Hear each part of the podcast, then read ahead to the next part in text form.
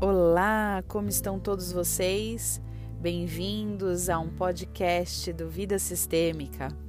Bom, hoje eu queria conversar com vocês sobre essa esse despertar que estamos tendo da nossa questão feminina e masculina com a passagem da rainha Elizabeth. Eu postei essa semana para vocês quatro lições sistêmicas da rainha que a gente pode aprender com ela. E talvez de todos os comentários, da maioria dos comentários negativos que eu recebi, negativos no sentido de discordar, é, o que me chama mais atenção é essa nossa dor é, das mulheres em relação ao patriarcado, ao machismo, ao, ao simples fato de eu ter escrito de nos submetermos ao marido, dela ter se submetido ao marido. Bom, isso mostra para mim essa esquizofrenia que a gente vive nos tempos atuais. A gente ainda internamente, ou talvez até pelas nossas atitudes, a gente honra o passado feminino da nossa família.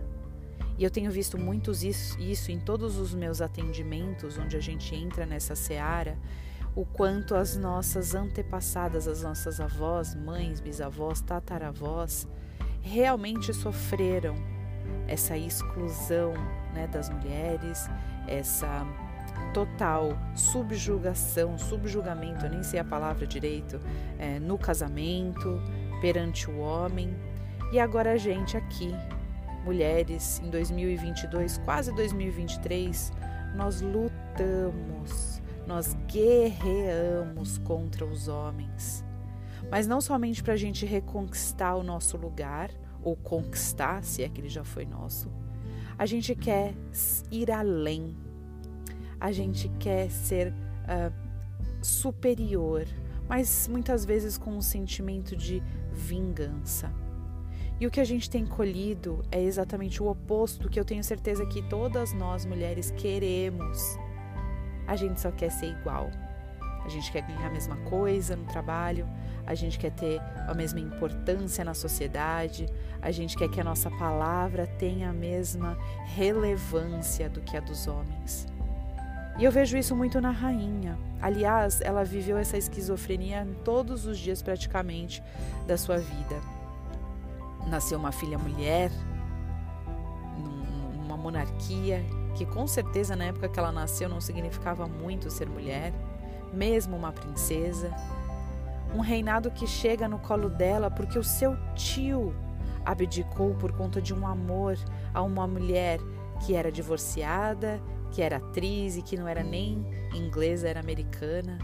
Então, o que será que a vida queria mostrar para essa família real, onde uh, ela nem seria a rainha, é, pela questão lógica né, da hierarquia, mas por conta desse amor que esse homem, esse tio dela, não abriu mão, que também teria aberto em outros momentos, né, pela sociedade, ela, uma mulher, assume há 70 anos atrás o poder mais alto de um dos principais países do mundo. E aí ela se submete a ter também uma vida comum, uma vida normal. Ela casa, já era casada, mas ela mantém o casamento. Ela lida com questões de infidelidade desse homem que vive atormentado por esse lugar tão grande que ela ocupa no reinado. E ele fica confuso entre isso e o papel dela como esposa. Ela se torna mãe e tem todos os deslizes que todas nós temos para cumprir o seu trabalho, né? Se distancia dos filhos, coloca uma pressão sobre o filho mais velho, ou seja, eu podia listar aqui muito do que a rainha fez e que nós fazemos até hoje. E a gente faz porque a gente tem esse, essa difícil missão de equilibrar o nosso masculino e o nosso feminino em nós. A gente está nessa busca como, como eu me mantenho independente, uh, honrando todo que já foi pago pelas gerações anteriores, mas mesmo assim me deixo ser cuidada por esse homem, por um homem, pelo meu pai que seja. Como me torno independente, mas também frágil, Estamos cansadas, eu estou cansada de ser tão forte, tão autossuficiente. Eu tenho visto isso em muitas clientes. Aline, eu estou exausta.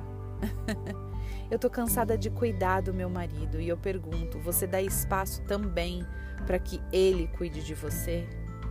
Tá certo, pode parecer machista, cada um vai ler esse podcast, vai ouvir esse podcast de acordo com a sua percepção.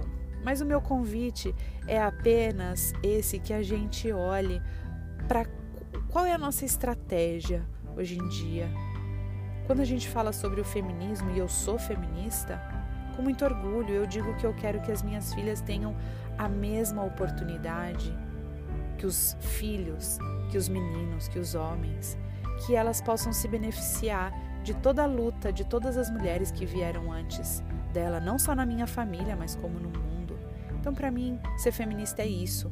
Agora, ser feminista também não é excluir o masculino, não é, é desqualificar o homem, é também olhar para as dores dos homens.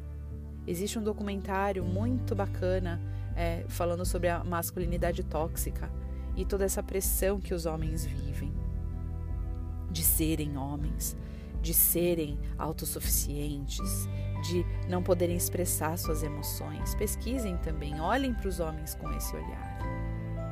Enfim, meu convite aqui para vocês é que a gente consiga equilibrar masculino e feminino, porque hoje o que eu vejo em mim é que eu ouvi tanto sobre essa questão de ser independente, de não depender de homem nenhum, e hoje eu estou tendo um grande trabalho em voltar a olhar para o meu lado feminino, em ser feminina, em deixar ser cuidada, em entregar essa estafa de lutar tanto ah, para provar que eu dou conta e agora eu só queria realmente me aproximar mais da minha linhagem materna, da essência da mulher, do feminino e entregar um pouco mais para os homens também esse papel deles, esse lugar deles e assim a gente poder juntos olhar para frente. Bom, espero que você goste, que você reflita também sobre o que a gente conversou aqui hoje e fica aí ligado. Manda aí a sua pergunta, a sua questão para a gente poder ter um próximo podcast aqui. Até mais!